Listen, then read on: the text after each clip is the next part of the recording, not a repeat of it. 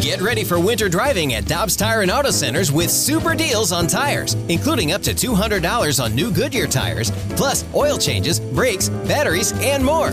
For value and savings, click on gotodobbs.com today. Time now for the Danny Mac Show with BK, getting you inside the cards and St. Louis sports on 101 ESPN.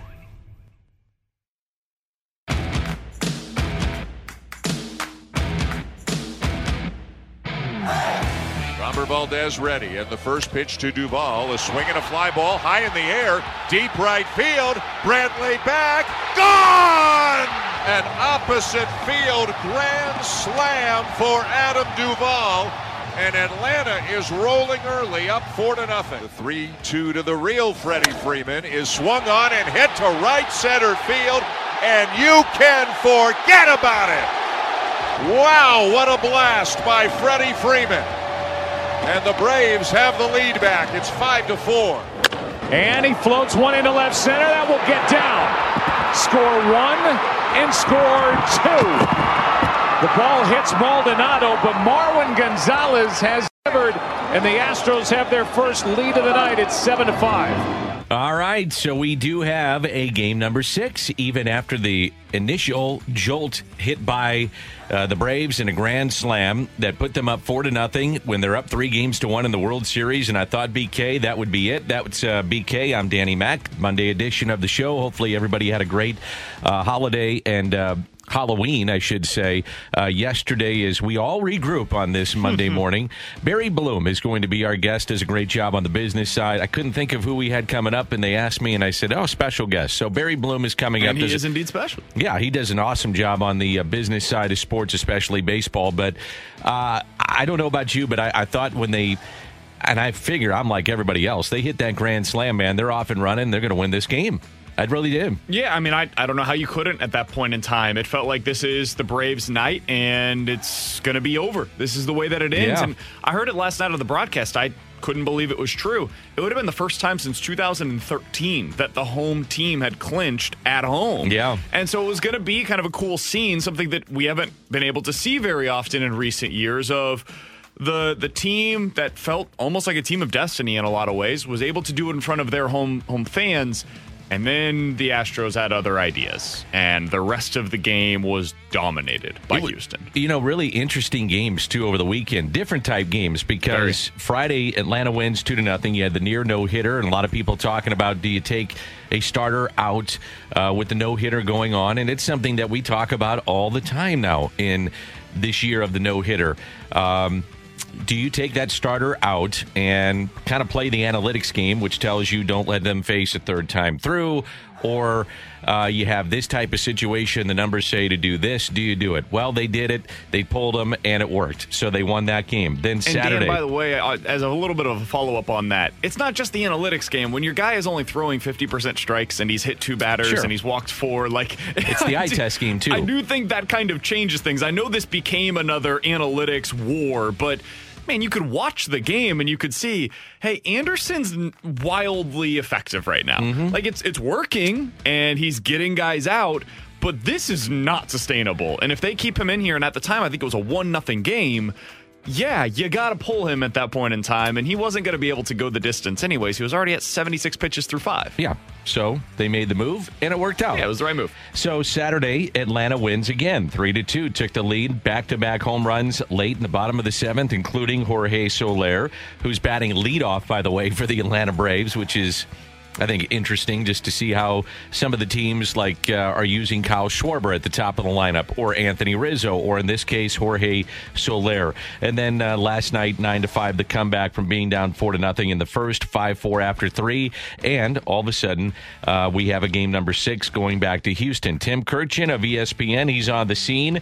So which way does this series go? I picked the Astros in seven to start the series, but now the pitching matchups favor the Braves, and yet the pitching matchups have favored all the teams that have lost seemingly in this postseason. So I, I'm not sure what to do here. All I know is we're set up maybe for two more great games in this series. They've been entertaining games, and I, I'm with Tim, and I said this in the crossover. I believe that Atlanta, because of guys that have a little bit more rest, they're set up. But the way that this thing is gone, Um, I, I don't. I don't really favor one team over the other. I mean, I, I, guess you could say, okay, the Atlanta Braves have a couple of guys that have more rest and they could give you a little bit more in the way that Brian Snitker managed last night allows him to save those guys for game six and seven. So uh, lose the battle, so to speak, but win the war.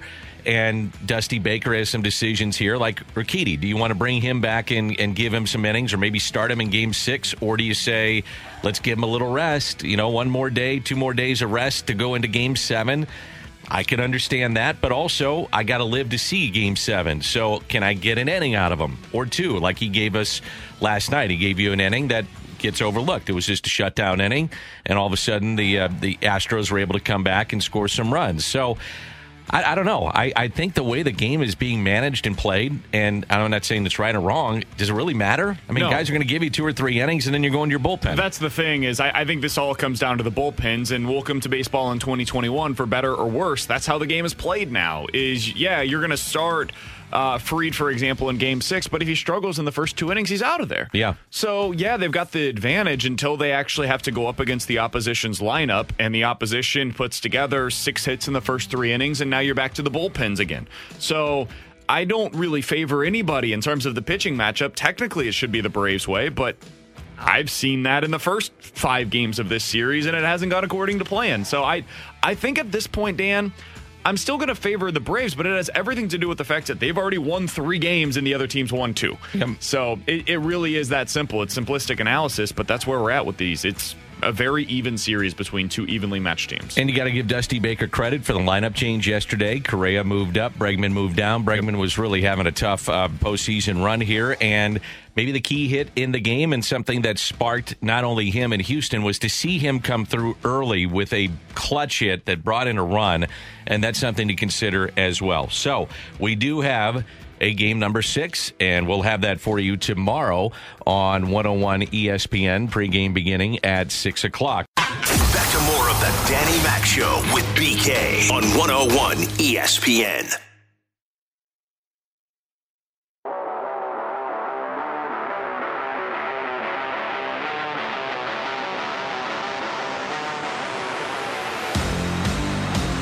Great to have the chance to visit uh, with Barry Bloom. Been reading his work for a number of years, and uh, he has been at Forbes, MLB, Bloomberg, San Diego, uh, writing now with Sportico, and he had a really fascinating article about managers. And uh, is this a um, well, let's just put it this way, not a very appealing job because of all the intricacies that happen now in 2021 moving forward in 2022. And he is covering the uh, World Series. And Barry, thanks for hopping on here in St. Louis. We really appreciate it.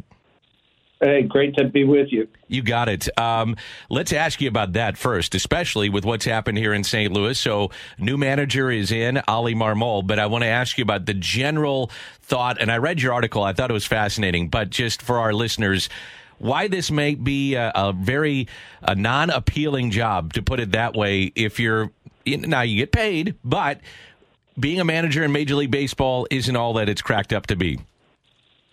Uh, you know, I just think that you know the interesting part of this World Series is that you know you have two contrasting styles in managers in uh, you know, Brian Snitker and Dusty Baker, who have both been around. Their paths have obviously have been vastly different, but they've both been around for a long time. They've had to make adjustments, compromises to be able to to remain as managers. Uh, it, it, the use of pitchers, analytics, the way game plans are dictated now.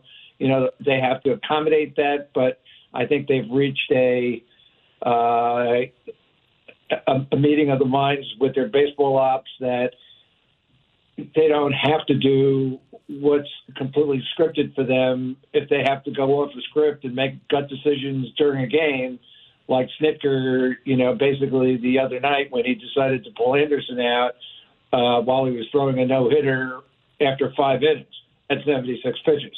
You know, and, and, and Snitker basically said it was his gut that, look, the guy's not going to finish a no hitter He's going to uh, he, he, he's going to max out on pitches anyway. And it just was my feeling that he gave me everything, and I just felt in my gut it was time to take him out. In other situations, you know, you characterize it with, you know, Dave Roberts in L.A., uh, Aaron Boone somewhat in New York. Uh, you know, maybe a little different now with Bob Melvin taking over uh, in San Diego with AJ Preller, although, you know, he worked for the mastermind of all this for 11 years and Billy Beane in Oakland. And there's no more guy or GM who's more intrusive than Billy. Uh, but these guys basically they they sit down in a meeting. They have multiple meetings. The, the manager is the voice at the table. Uh, you know, if they, baseball ops tells them this is what you need to do, uh, this is what you're going to do today. This is how you're going to use these reliever, relievers. This is when you're going to insert these pinch hitters. Uh, you know, this is the batting order, and, and they have analytic elements to be able to back it up then essentially you're strapping the manager's ability to do what you're what he needs to do in the dugout. And you know what what he has to do is then he's got to sell the players on it. He's got to sell the media on it because certainly the general managers don't come down and talk to the media on a day to day basis about what they're doing.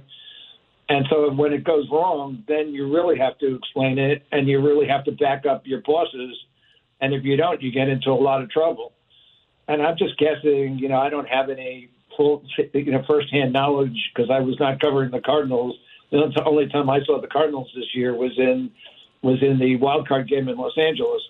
Uh, my guess is that you know there was a philosophical differences, quote unquote, that you know Mozeliak and Shildt didn't want to, uh, you know, he, he didn't want to implement some of the things he was doing, uh, he was told to do, and so you know, now Mozeliak has a guy right now who's who a young manager who's going to do it, and that that's what he wants. So managing becomes a middle management job, and you're stuck between all the different forces, and at times, while you're trying to defend it and protect your bosses, you're you know you're losing your credibility with the players and the media.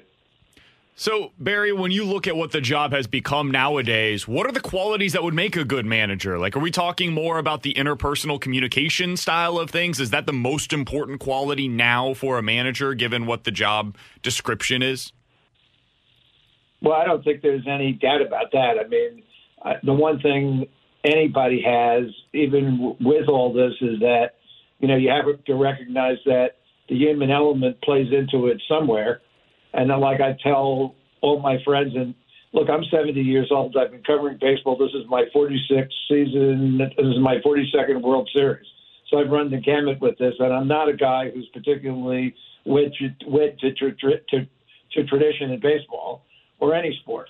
And I really feel that there are things that can be done to make everything better. There's a lot of things that can be done right now to make baseball better. And I find that with the analytical nature of the game now, it's a much more interesting sport to cover because you're always wondering what the advanced metrics are that they're using to make moves because you're not privy to that information. And if you don't get a chance to ask, then you really don't learn. But I, I think it's a more interesting game today.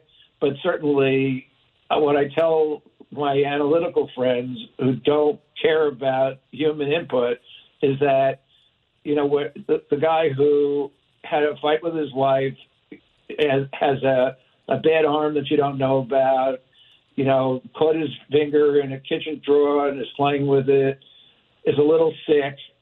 All of that is what makes up the numbers that you're crunching. Those are your numbers.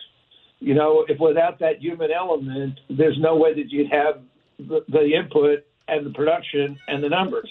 So I think as a manager, your main attribute is what guys like, you know, like Snitker, Dusty, and you know Bruce Bochy, who's out of it right now. Tony Russa came back in. You know, they understand that uh, you know there's a lot of information out there, and the information can be used wisely. Mike Scioscia was another one who adapted to it as as time went on. It's like you're what you have is dealing with the players and getting the most out of the players. Torey Lovullo in, in Arizona is another good example. He's a great guy who knows how to deal with people, and and that's the major attribute when you're trying to implement all those things. So if you don't have that, I think then you're really in a lot of trouble.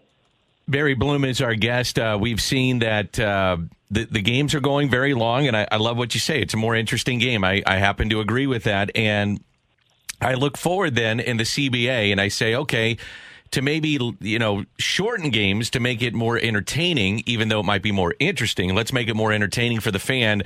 Uh, there's got to be some changes potentially moving forward. What, what are you hearing about that? Well, I mean, you know, right now in the Arizona Fall League, you know, they're testing and they've tested some of this stuff in the minors. I mean, they've been testing the pitch clock for years. You know, 15 seconds, 20 seconds, you get the ball, you go to your, you know, stretch or your wind up, and and, and once you're you're ready on the mound, you know, you have 15 seconds to deliver the ball. And you know, as much as you know, I love the Japanese pitchers. You know, Ohtani, Darvish, Nomo, we've been going back. I mean, they're all hard to watch because they take an inordinate time on the mound. I mean, I time Ohtani at times, and it takes him 40 seconds to get off a pitch. So, I mean, I think if you can't get the pitchers to to basically adjust it themselves, and it doesn't seem like you can, then you need the the, the clock with a uh, you know with with a penalty of if you miss it, it, it's a ball. And and I've watched it at the minor league, and I've watched it at the fall league level. They've used that clock for a while there. Now it's 15 seconds. They use 20, and the pitchers adapt to it. And you know, you have games that are two hours and a half. You know, game does not need to be like last night. You're playing a nine inning game. It's a four hour game. You don't need a four hour game. There are too many four hour games now in the in the postseason you know, during the regular season, I think they averaged about three hours and 10 minutes, which was way up from a couple of years ago. Uh, and a lot of it is pitching changes. You know, when you're constantly going to the bullpen, you're constantly going to the mound, you're constantly bringing in a new pitcher. All that takes time as the new pitcher warms up and gets ready to pitch.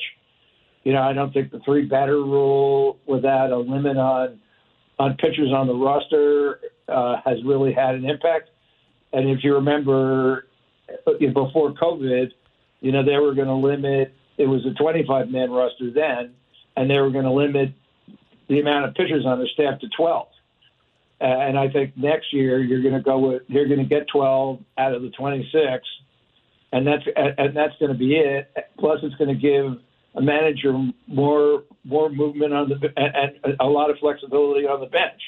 You can go back to left-handed specialist hitters, you know, against against a righty pitcher, because you'll have those guys on the bench. You're not going to have three guys on the bench who have to be multiple faceted players who can play infield, outfield, catch at times, hit against everybody, because you only have three guys on the bench plus your catcher. You know, it, it's a. Uh, I laugh when, you know, because I'm a big, big proponent and have been for years of you know, let's get the designated hitter into the National League. I'm tired of watching pitchers who haven't hit since they were playing junior high school ball try to hit in the major leagues. And I'm writing a story that's going to be posted today where Schulte says that.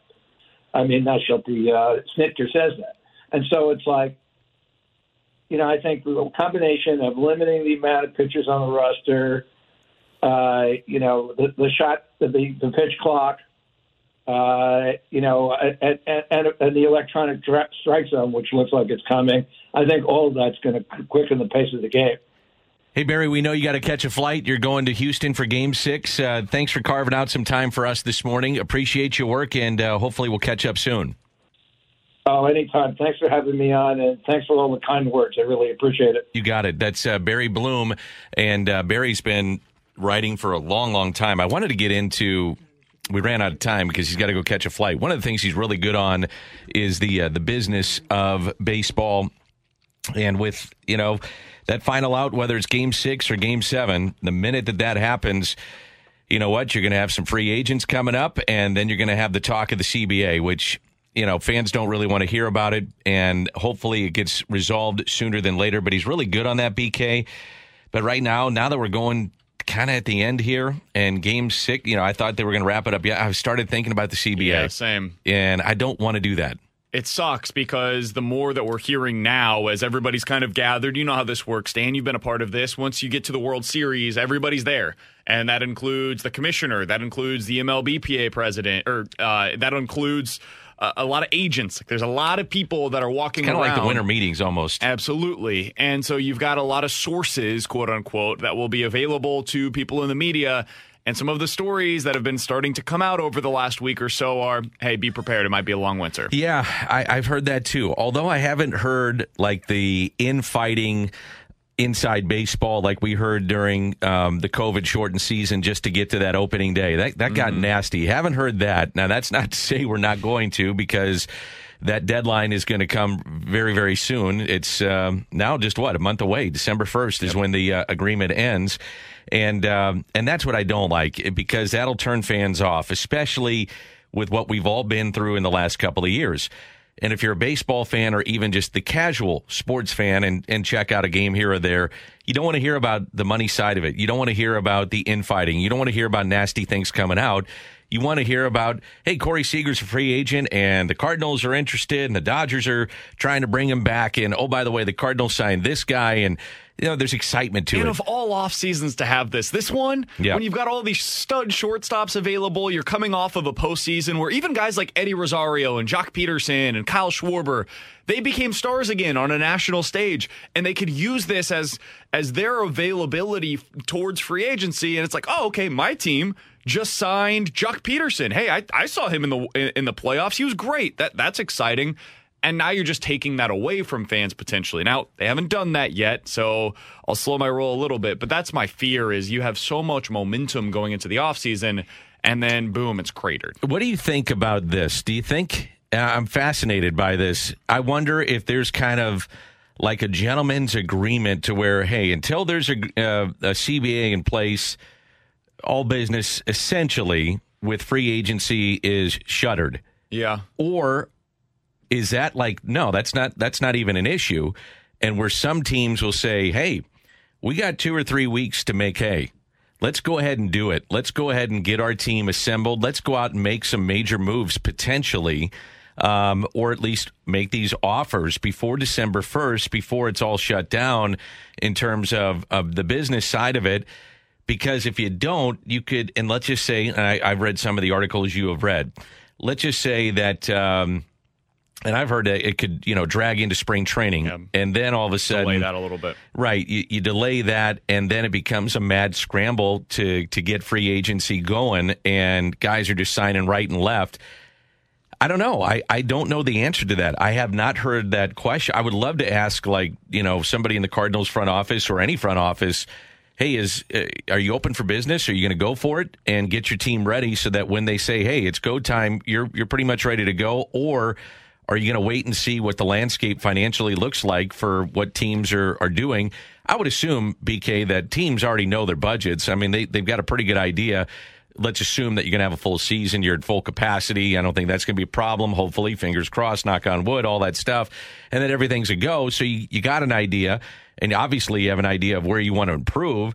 So do you just go ahead and start doing it immediately when free agency opens? Or do you say, no, as a sport, we're kind of gentleman's agreement. We're we're not doing this until everything is set in stone and we know what we have with the CBA. I, think I don't know the answer. I think there's two potential risks in doing so, but I think there are some teams that can make it worth it for them. So, for example, the Tigers, they've been connected with Carlos Correa. There's Sure. really very little risk for them. They're not going over the um, the the luxury tax threshold by signing Carlos Correa. They've got a lot of young guys that are under cost controlled, team friendly deals. So they're in a good spot where, hey, if we want to go out there and we want to pick off, like we've got four or five guys that we know we want this offseason. Makes a lot of sense for them to be able to do so. And they've already got the designated hitter, so they don't have to worry about that changing on them as well. Whereas if you're a team in the National League like the Dodgers or the Padres, where you do have to worry a little bit about that luxury tax threshold and where that's going to be going into next season, that might change things for you. If you're in the National League and you've got to determine, okay, are we for sure going to have the designated hitter? Do we just think we're going to have the designated hitter? Are there going to be limits on the number of pitchers that are available to us on our roster? Those are things that could legitimately change what you decide to do over the course of the offseason. I don't think it changes whether or not you're interested in Trevor Story for the Cardinals. but it might change what is the importance of a Trevor Story versus a Kyle Schwarber. And when you take into account the money that you're going to be paying both, what does that look like? So I, I, think there are some risks, and I think there are certain teams that might be better set up to be able to exploit that than others. The Tigers would be one that immediately comes to it's mind. It's a good example. Yeah. I mean, to me, AJ Hinch, they've got a connection there with Carlos Correa. Correa, by the way, to his own admission, is very analytically driven. Like he really studies the numbers. They're an analytically driven club. They have young players that are coming up ready to graduate to the major leagues. They were surprised this year how well they played. Cardinals saw that firsthand. They're not that far away to being really good, really good. And Carlos so that Correa makes sense. Has said publicly, "I'm going to use some of those numbers that are behind the scenes. I'm going to use some of them to determine which team makes the most sense for me." So that'll be interesting as well. All right, let me ask you this question please. Before um, we go to a timeout, does Major League Baseball have a pace of play issue in the postseason, or is it just playoff baseball? What do you think? You want to get into this now or on the other no, side? No, I, I just a real quick answer, and then we're going to get into it on the other side. And I'm curious on the texters if they think like this is this is taking way too long, or if you're a baseball fan, you're like, hey man, this is really like Barry Bloom said, this is really interesting to see how they're going to use their bullpen. It's both, but to me, the biggest issue that baseball has in the postseason, and more specifically in the World Series, is the commercial breaks. Okay. Going to talk about what's going wrong here? Let's limit the commercial breaks. But you know what they're not going to do? Limit the commercial breaks. No, that's a lot of money there. All yep. right, we'll do that when we come back on 101 ESPN. Can't get enough cards talk? You've come to the right place. Back to more of the Danny Mac Show with BK on 101 ESPN.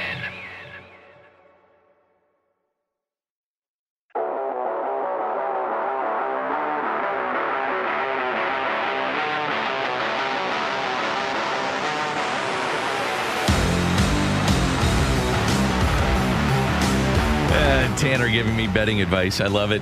We're winning money, baby. I love it, Tanner. That's why. Let's check Tanner's picks from last Uh-oh. week. Whoa. One and two. Let's check BK's picks. Oh, that's a three and zero. Oh. That's all right. Now let's do the right overall standings. No, we don't have to talk about that. Dean, what, you wanted to talk about pace of play, my friend? Well, this was kind of funny. Uh, the three one four. Get a lot of texts here. Does anyone see the irony of whining about commercial breaks as you go to a commercial break? Yeah, absolutely. That's, that's, a good point. Uh, Got to pay the bills. That's right. So I wonder though if you could do it kind of like. Um, NFL has done this a little bit, and certainly I watch a ton of golf. Golf does it all the time. Soccer they, is a yeah, big one that does it. Kind of the picture, yeah, just the picture in picture, and you know, away you go. Um, I think that's something that would be advantageous to look at. I don't know the numbers on this BK, but I mean, for instance, let's say you tape a game, like you DVR a game. And what are you going to do? You're going to shuttle through the the commercial breaks. Where I find myself, if I'm watching Uh, I tape a you know round three of the PGA or something, and I want to watch it, and I'm watching it back. I'm watching it through, even if they go to a commercial break. But a lot of the commercial breaks are done, and I'm still seeing guys in action, and they're going shot to shot. There's some kind of graphic. I don't. I don't see that that being a problem, especially if there's a pace of play problem. And like Barry mentioned, Ohtani taking 40 seconds between pitches. That's way, way too long. I'm in favor of a pitch clock. I, I, think it needs to be instituted. I understand where players, like pitchers specifically, would say, now, wait a minute, I throw 100 and I'm trying to catch my breath, and this is how I make a living, and this is why they pay me the big bucks. And if I'm trying to catch my breath and I can't throw 100, now I'm throwing 97, I'm getting hit. I get it. Always follow the money. But I do think that there's something that needs to be done. For instance, and I, I'm going to counter myself with this, but let me give you some numbers here. So the average length of a major league game set another record this year in the regular season. It was three hours and ten minutes. Postseason average length of game has been three forty. Take away the extra time from extra commercials, three twenty six. This postseason, we've seen eleven games last at least three and a half hours, and four have gone four hours. The World Series games, by the way, have been at three forty one. So you're, you're going to have some people that say, "Hey, this is baseball in 2021 and beyond, and I just love the sport, so so be it." And I understand that too. And as a broadcaster of the game, I when I'm in the middle of a game, I'm not going to bring up. At least I try not to. Boy, this game's taking forever because then I'm just telling you to, to this. I'm basically saying, "Hey, this is boring. Don't watch this." Mm-hmm. So maybe we need to look at it in a way of what makes this interesting, what makes this different, and accept it. Or the flip side of it is to say this isn't acceptable and we need to get this thing moving a little bit better. I've never really had a problem with the length of the game. I have the problem of the action inside the game. So if it takes four hours, no problem, but let's get some action in it. And watching guys stand around 40 seconds between pitches is not action. That's the biggest problem I have. Not necessarily the length, but what's happening inside the game. Well, that's like last night's game. Why was it long? Because there were 20 hits, hits over the course of the game. The other problem is there were another eight walks. So you Yeah. had a bunch of runners on base. You had a bunch of pitching changes. Uh, your starters on both sides went a combined four and two thirds innings. So yeah, there's going to be a bunch of stoppages over the course of the game. That's what you sign up for when you're watching baseball. The problem though is there were also ti moments in that game where it was like, oh my god, how long are we going to wait for Phil Maton to come out here and throw his next pitch? It was like 40 seconds consistently, Dan. I timed it. yeah. yeah. Yeah. I timed it at one point and I was like, this is ridiculous. Yeah. He is just taking forever between every single one of these pitches.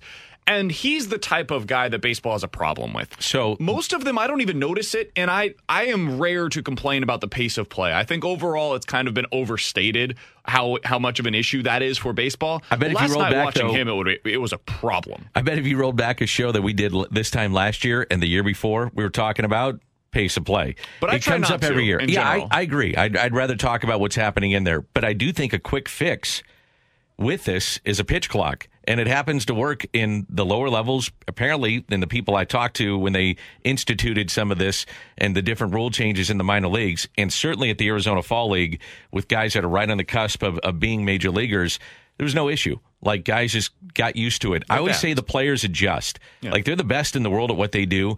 So you got a bad strike zone with a guy some night, they adjust to that strike zone.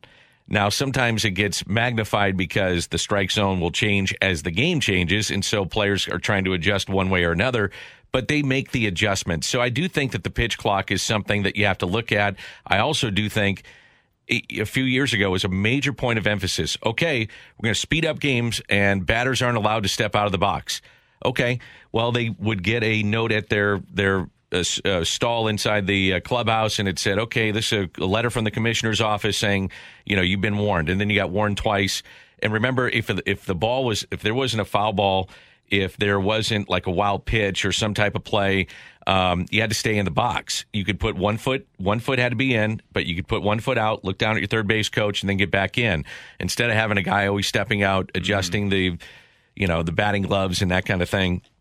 Here was a problem with that though, BK. When guys would do that, you had some guy making eighteen million dollars a year, and the third time he got warned, he got fined, you know, whatever it was, five hundred bucks. Okay, I'm I'm willing to to pay that because I'm going to stay in my routine, and this has helped me make eighteen million dollars a year. If he steps out and and that warning comes, it's real it's real quick. The home plate umpire just says strike two. Yep. And with the uh, the pitcher on the mound, ball two. You know, you get a ball charged against you. That's how it works. I mean, if you Those are real consequences that actually have meaning inside of the game, and that's what you've got to do. The only concern there, Dan, of course, is okay, are we now allowing a little bit too much leeway for the home plate umpire? Like, what is the point at which uh, the batter has taken a little too long? He's taken too many steps outside of the box, and that's something that I do have a little bit of concern about. But that's a better issue, and it will show up less often than what we're watching right now. And I think though, if you had a pitch clock, that takes care of it because he's on the mound ready to go, and so he's got to be, you know, he's forced in a way to go ahead and make that pitch. So it's interesting on the text line here. Some of the people are saying, you know, I'm a casual fan. If the Cardinals are in it, obviously I would stay through a three hour and 40 minute game. But as a casual fan, I'm out. Just too long. I understand that. Um, and I, I like get this that. one, Dan, from the 314. If I'm watching a game and saying, get on with this game or get back to the game, then that's where the real problem takes place. And I'm with him on who him or her, whoever this listener is, on that suggestion as well. Most of the time when I'm watching baseball in the postseason, there's enough packed in to where uh, I'm still at the edge of my seat between every single pitch. Like I still like watching playoff ga- baseball. I've been enjoying watching the most uh, the majority of this World Series. But there are still certain moments, even for me as somebody that loves it, where I'm like, oh, this is brutal. And last night was one of those nights late in the innings where it's like every single pitch we got to take 40 seconds in between. That that that seems un- when I get to the point where I'm actually going to time you, that's when I know it's gone a step too far, and that's what's got to be Do corrected. you think we ever see a complete game again in a World Series?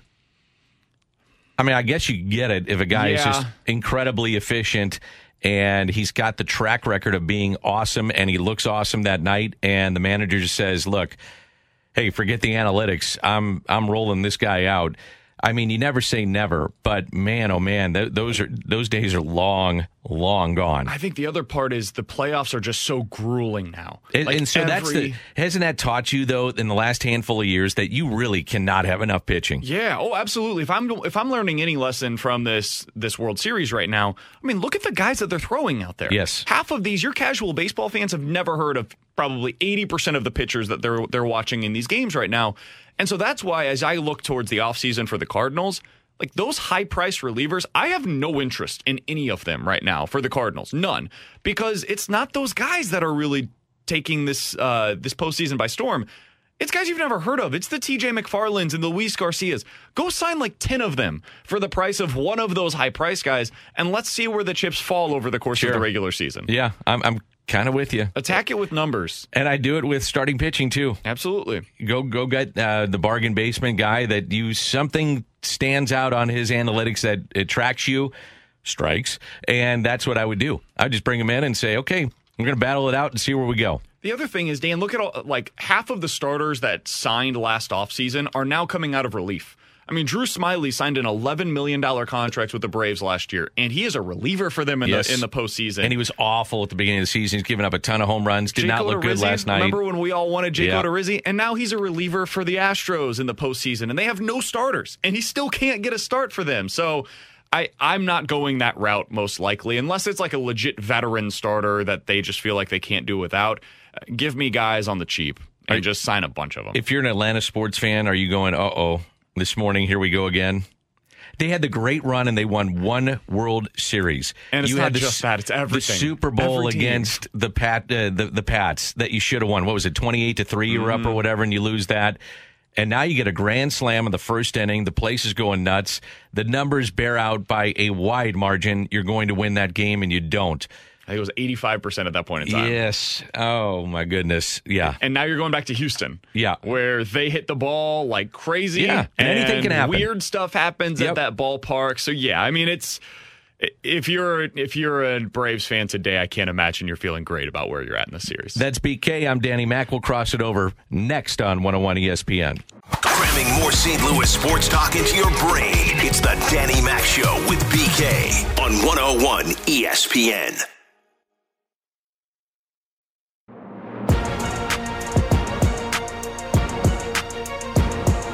All right, let's cross it over. And we brought him back in the studio, and that's BK, who never left. And his, so far away, Dan? his show's coming up. Uh, Alex will be here. Big uh, weekend for the Blues as they beat the Blackhawks. Blues off to a great start. They are six and one.